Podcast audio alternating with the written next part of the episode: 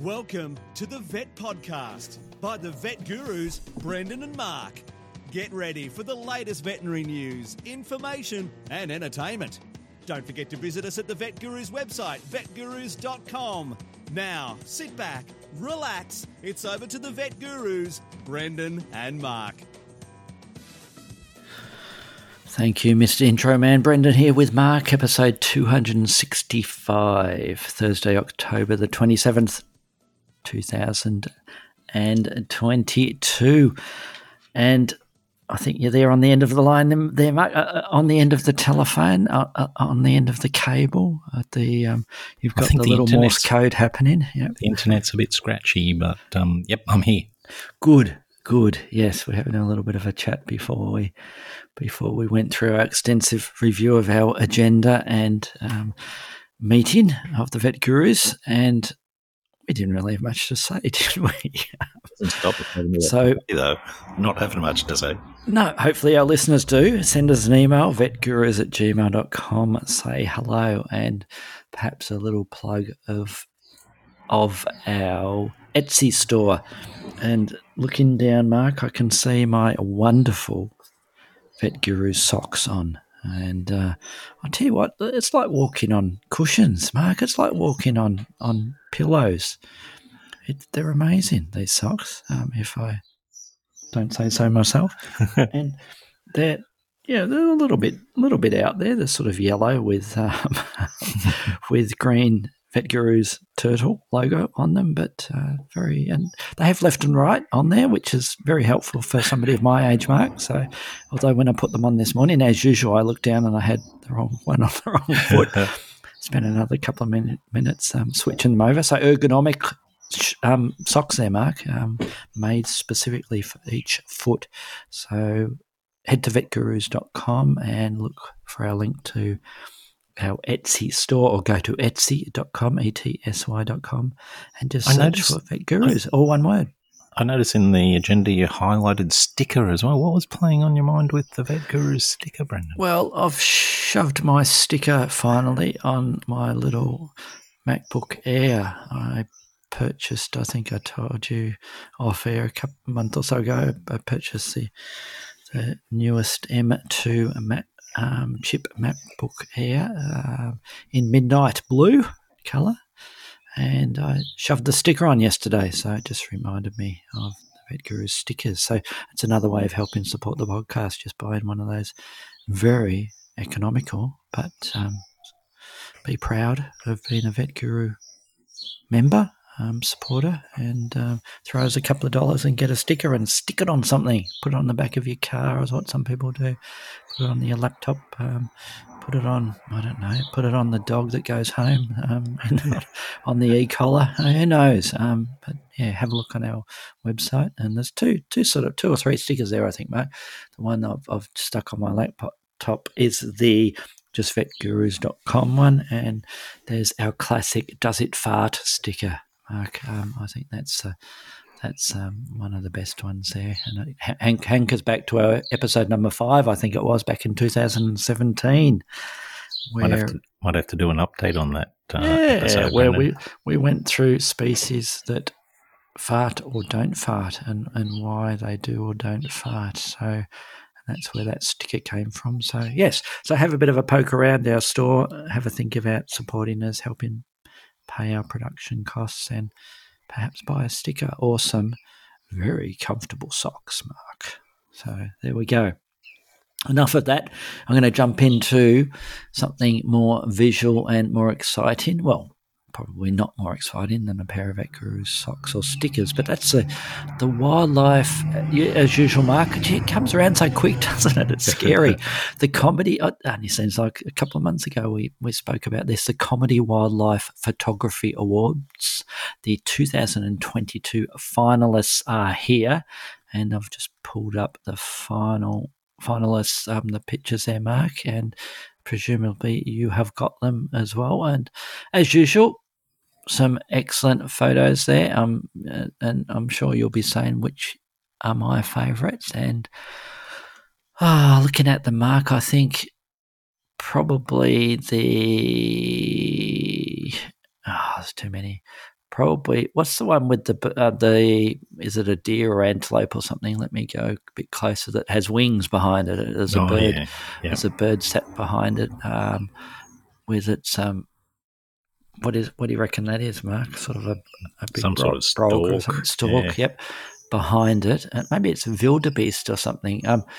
Although it looks like the person who took that photo, and it's very visual, isn't it? This, so it's very good for a podcast. We'll link to it in our show notes at vetgurus.com. The also looks like they may be situated in India, so it may be one of the local Indian ungulates. But yeah, quite a good photo there. Although it's not zooming in on Mark, it's not quite perfectly lined up there. So probably it isn't my favourite one. Oh, I don't know. What's your favourite, Mark? I reckon the simple ones, the penguins always the headless make penguin. Me a happy man, yeah. The headless penguin or the penguin that's waving or they seem to lend themselves. They adopt body positions which are comedically anthropomorphic and so they do lend themselves to this sort of always like contest. You always like the underwater photos too, and I think we've only got one there, haven't we? But it's quite a good one. What is that, a groper or something? Some sort of triggerfish. Yeah. Very good photo. So, yes, so have a look. Go over to the comedywildlifephoto.com and have a look around the 2022 finalists, and we'll report back once the awards and the winners are announced, Mark. So that's what I've got for my news item, Mark, just something a bit fun. And so I've got a question quickly before we change. Yes. It seems to me, just my having a quick scan through them, that that there's an increase in number compared to previous years when we've had a look at this competition. There's an increase in number of crashes, of tumbles and bumps and falling into things. Do you think? Flying through the air, yes. Long bow here, but do you think the world's gotten to be a slightly crueler place, that we're laughing at the misfortune of others just a little bit more? Perhaps. There is a few of them there, especially like there is a few. I don't know, Mark. Maybe you're reading a little bit too much. I did say it was a long bow. Yes, it's a long bow, I think, yes. I like the lion one, or the lioness, the little the smirk, the sort of mean smirk, I'm going to eat you look there. So that might be my favourite. Okay, what have you got, Mark, for us? Mine's a much more serious topic, Brendan. Mine's just a quick note that the chief veterinary officer in the UK has just declared an avian influenza prevention zone across Great Britain to reduce the risk of the spread of the H1N5 avian influenza virus spreading amongst poultry and captive birds. It's interesting. It's the same serovar that's been quietly percolating about Europe and Great Britain for the last couple of years. But I think the number of cases has really started to, reach the exponential part of the curve, that over the last couple of years there was, nearly 200 cases across the UK. And in October, the last 30 days, 30 of the cases have occurred in that time. So there's been a big spike, and that's why the CVO has decided to announce the nationwide AIPZ, filling one sentence with more acronyms than is reasonable. Do you think there's a chance that this may end up becoming endemic in some of these countries? Certainly possible. And the other thing that's that's difficult, there's a couple of aspects to this that's a little bit difficult. The first one is that that it is, I suppose, possible that there becomes a background endemicity amongst the wild birds, amongst aviary birds, which plays havoc with the poultry industry. I think they tend to, once these outbreaks start to have a significant financial impact, economic impact, they get pretty heavy duty with them. There is likely to be some significant culling that may even spread beyond poultry collection. So I hope it doesn't get to that point. The other thing about this Cerevara is that it can transfer to humans, not easily, and it hasn't shown any propensity to increase that likelihood. But there have been a few human cases, and even if I understand correctly, a couple of deaths associated with this avian influenza. So I can understand why the CVO has been fairly proactive in trying to set up a system that limits the spread of the virus. Yes, I can imagine they're a tad worried there, Mark. Yes. And I think they've put the alert up to high for people with crappy hygiene, it said down the bottom. Well, I'm paraphrasing a little bit there. There we go. All right, let's jump into our main topic this week, Mark, and I think it may end up being two parts, a part one this week and a part two next week. And that is because it's a pretty broad topic because there's a few items to discuss, and that's hind limb weakness in rabbits, Mark. And the reason why I wanted this one on there is it's a reasonably common problem, especially in those older rabbits, Mark, and then trying the nut out to try and differentiate what might be happening there with them, Mark, with these hind limb weakness cases, Mark. So let's rip into it, and I think the first thing we should chat about is the signs or the symptoms that we see in these patients, Mark. And, you know, the obvious one is that they're brought in because a client says, my rabbit can't use its back legs very well, one or more of the back legs. But there's a lot more than that, isn't there, Mark? What other things do we see? And we'll dig into them a little bit. Oh. Well, you're exactly right. It is very, very common for us to be discussing hind limb weakness in rabbits with clients, and it is often, we are often seeing them at the fulminant stage when the rabbit is seriously compromised. But there are a number of things that people should be aware of at an earlier stage, I reckon, that can give us some heads up, and because it's early, we can probably apply more diagnostics and have more chance of changing the course of the disease. And so looking for changes in behaviour. So in particular, I often talk to people about the binkies that their rabbit might do, that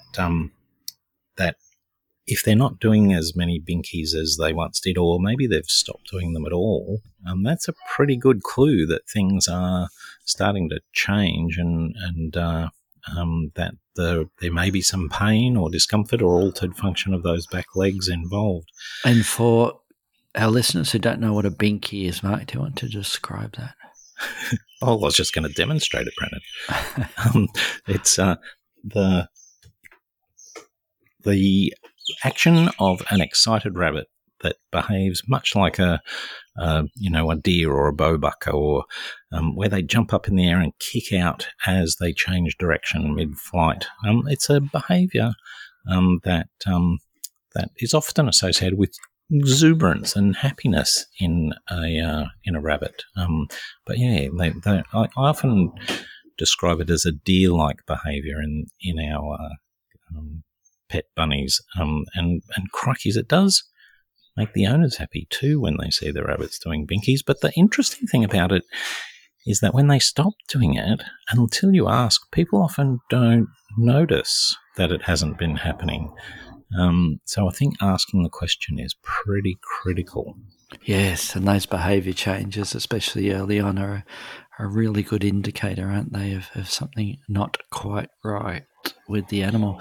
The other one with the behaviour changes are that the rabbit that is just a bit grumpy, Mark, and it used to be a cuddly rabbit, or vice versa, the rabbit that used to enjoy, supposedly, being cuddled by its owners, and then it gets a little bit peeved off, and it doesn't want to be handled as much anymore. And mean, that's part of the art, I think, of questioning clients generally, isn't it? With especially the unusual pets, you know, is there any subtle changes in the normal routine, the normal behaviour of their pet at home? And that can certainly be one that might start pointing towards that we do have a problem with the hind limb weakness sort of syndromes or conditions in them, Mark. But yes, definitely the binkies there, Mark, and I just don't know how they don't end up.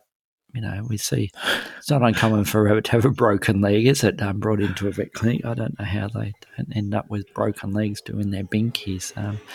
There must be some physiological process going on there as well that protects them, Mark, when they do that crazy, you know, vertical jump and flip sideways or around in circles and sort of land. And typically they're, speaking of the photography awards and crashes, Mark, they're not particularly perfect landing like a cat would do when you drop a cat from a roof top. Not that I've ever done that. They don't just land beautifully on those four feet, do they, Mark? They do some pretty crazy tumbling and that. And have you ever had a rabbit brought in with an injury associated injury, a binky bonk? Yeah. Yes, definitely. And it is one of the situations I think they potentially can do some damage to their spine during a binky episode. So, yeah, but we definitely have had our clients come in and literally say he was happy running around, did his typical leap in the air and twist, and now he's been hiding under the lounge ever since and bites us when we try to get him out. And the other thing about potential changes to hind limb function that's maybe more subtle than that, Brendan, is the use of the litter tray. Lots of our house rabbit pets are very, very keen to use a litter tray. In the wild, they have a latrine. They have an area that they do tend to go to the toilet. So it is often easy to get them to use a litter tray, though not all rabbits do. But if they are habitual litter tray users and then they start to not use the litter tray, then certainly one of the things that plays on our mind is their back and uncomfortable, or is there something going on with their hind legs? Yes, absolutely. That's a common one. And I think following on from that one, Mark, is a more chronic sort of condition related to that, which is the urine and or fecal scald that we see in these rabbits. And that again, it may be why the client brings that rabbit into the clinic. They pick up the rabbit and they haven't checked it properly for a week or two, and it has this sort of smell, this urine smell on it, and they finally flip it over and have a bit of a look, and we have a bit of matted fur and of urine scald and or fecal stain in and fecal scald around that back end, and that could often be tied in with the causes of the hind limb weakness that we see. So, but typically a much more chronic one with most of those. I mean, we can have the acute ones like you mentioned with a sudden binky traumatic event or some other traumatic event that's happened with them when they've been spooked by something and they've damaged their spine or their hind legs. And the other chronic one that I certainly see reasonably commonly, Mark, is our pododermatitis cases with rabbits, and starting to then differentiate what's causing that pododermatitis on the ventral hock of those rabbits, and the list includes these sorts of things we'll be talking about shortly or next week regarding hind limb issues and lower spine issues, Mark. Anything else? Probably the other one that's a little bit left field, but I think that's the trick. Even with pododermatitis, I think you've got to expand your horizons and not just focus on the proximate problem, but have a look at the whole patient and see what's going on elsewhere that might be exacerbating the problem.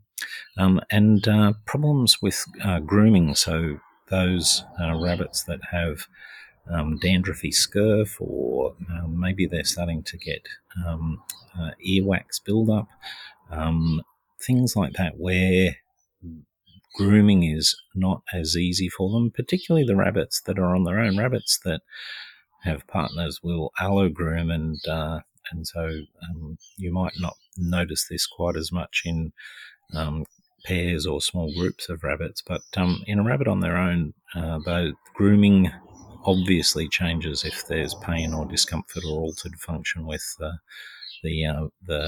back or the hind legs. Good point. Yes, absolutely. So, geez, these signs, Mark, they can be subtle or not so subtle. Well, let's start looking at the potential causes, and we mentioned, you know, the main topic is hind limb weakness in rabbits, but it doesn't necessarily have to be confined, the actual cause of it, to the hind limbs. It can be a little bit further up in the neurological sort of system or the musculoskeletal region, Mark. And the obvious first one that I always jump in and think about, especially in the oldies, is osteoarthritis, and we see a large percentage of older rabbits that do have osteoarthritis. And as far as the joints go, Mark, those hip joints are not uncommonly affected with osteoarthritis with these rabbits, Mark. Sometimes in the other joints of the leg, but predominantly it tends to be the hips. So a few of them I see would stifle osteoarthritis, and much lesser so with hock or arthritis or phalanges. What about you, Mark? Unsurprisingly, Brendan, I see it exactly the same way. The unlike some of our other patients, our dogs, for example, the appendicular skeleton seems to be much less pressure, where the spine and particularly the hip joints obviously carry a large amount of the explosive force of rabbit mobility, and so as a consequence, it's not surprising that they show changes associated with wear and tear and inflammation at the earliest stages. One of the interesting things about these cases, the osteoarthritis you mentioned, especially in the older rabbits, I think I had to have a little bit of a mindset change, because I was always looking for degenerative joint issues in the hips in rabbits that were, 6, 7, 8 years of age, and yet a rabbit really enters the age group that's going to have these sorts of problems much earlier than that, don't they, Brendan? Yep, I agree. And not only with the hip joints, but also with the next sort of condition on our differential diagnosis, just in that spinal issues and degeneration of the discs, Mark, and a spondylitis/spondylosis. And there's some great papers out there describing the fact that the discs of rabbits start degenerating at a very early age compared with other species, and even 18 months of age they're starting to get a little bit wonky, Mark, and they do use rabbits as a model for disc disease and methods of controlling disc disease and disc surgeries in humans by doing some little projects on them. So that's the other big one, Mark, that I found is and the key factor there is it's a very common condition in rabbits that we see some pretty obvious changes with the and we'll talk about the workup shortly, especially on the radiographs that are quite readily seen, Mark, where we've got changes with this, especially the lower spine, the lumbar region, and they're pretty dramatic, these, and no wonder they're a bit stiff and sore, and we have a little bit of pinching of that spinal cord and then a bit of paresis of those hind limbs and hind limb weakness resulting from it, and some of those clinical signs. So the spondylosis sort of syndrome, Mark, is a real biggie for rabbits, and I presume you see lots of them as well. Unsurprisingly, yet again, it's exactly the case. It's interesting to hear you report that the radiographic signs are relatively obvious, because I'm often looking at the radiographs wondering how the animals are still alive. The dramatic changes are really, really dramatic, and so, like you said, it'd be good for us to have a talk about those diagnostic imaging tests. But the other reason that we focus on diagnostic imaging, of course, is because particularly amongst some of the brachycephalic breeds of rabbits, we definitely see some congenital spinal abnormalities, even structures like hemivertebra. Yes. When the animals are young, they seem to cope pretty well. They probably have enough muscular support, and they haven't moved around enough to damage the structures about that faulty vertebra. But as they get a little bit older, those congenital spinal abnormalities can be a considerable contribution to this sort of problem. Absolutely, and including those fantastic terms and spinal changes, the lordosis and kyphosis, Mark. Those really wobbly S-shaped spines, and I've got some dramatic radiographs of rabbits with some pretty kinky spines there, Mark. And again, you wonder how the hell these rabbits are coping. And I have seen some where they're brought in for health checks, just wellness checks and vaccination, etc. And you do a bit of a palpation, you think, gee, this spine feels a bit weird, and you end up taking some survey radiographs and see those dramatic changes there. What else do we see, Mark? What's some other differential diagnoses of this hind limb weakness in rabbits? Well, I was going to quickly mention, because we've talked about the binkies and the potential problems with those, I was going to talk about the potential for spinal fracture. Generally, that's an acute event. Sometimes it occurs as rabbits are held poorly by, maybe a child is holding a rabbit by the front end of the body. The rabbit becomes a little bit upset, anxious, and wants to jump away and kicks out with those hind legs, and then the forces are all focused on the lumbar spine, and if the forces are appropriate and the manner in which the rabbit is held is not, then we can have a very severe spinal injury, and sometimes those injuries are horrendous and cause permanent. The vertebra can sever the spinal cord, but sometimes there may be just some bruising to the cord and altered function, and so. Being aware of what potential for injury there is, and whether there's significant history of trauma is an important one anytime we've got weakness in the back legs. And other causes of neurologic problems, Brendan, our old friend Encephalitozoon cuniculi is always potentially incriminated in any hind limb weakness. But there are other nervous system problems, aren't there? Yep, and including other parasitic ones like toxoplasmosis and also encephalitis. I don't think we had it on our list, but what else sort of things happen there in neuro that might be affecting it? And that might be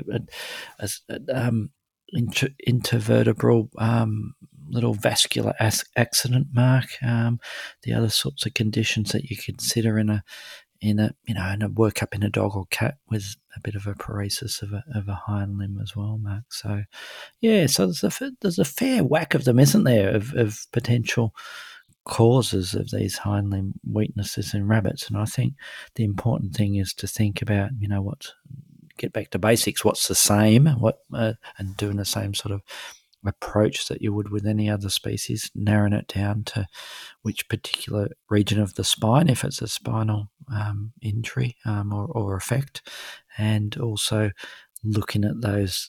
What's the same as far as the differential diagnosis list, osteoarthritis, etc. But what's different? What's more likely to happen in a rabbit or not happen in other species like our EC or the spondylitis incidents in rabbits, Mark. So it's what's different, what's the same, and be logical with your approach to them. And I think, Mark, we should jump in to the workup and the management and prevention next week, Mark, and we'll leave our listeners hanging. What do you think about that? Good plan, Brendan. So I think with that, we'll get out of here because we've been just on half an hour or so, and that's a good length episode for us. And we can't wait for part two, and I'm sure you can't as well. And if you think of any other potential signs that you commonly see with hind limb wetness in rabbits, or differentials that we have missed as far as the potential causes, send us an email before next week and we might mention it in next week's episode.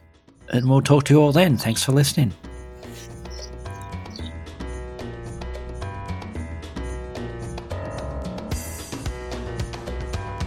Thanks for listening to the Vet Podcast by the Vet Gurus.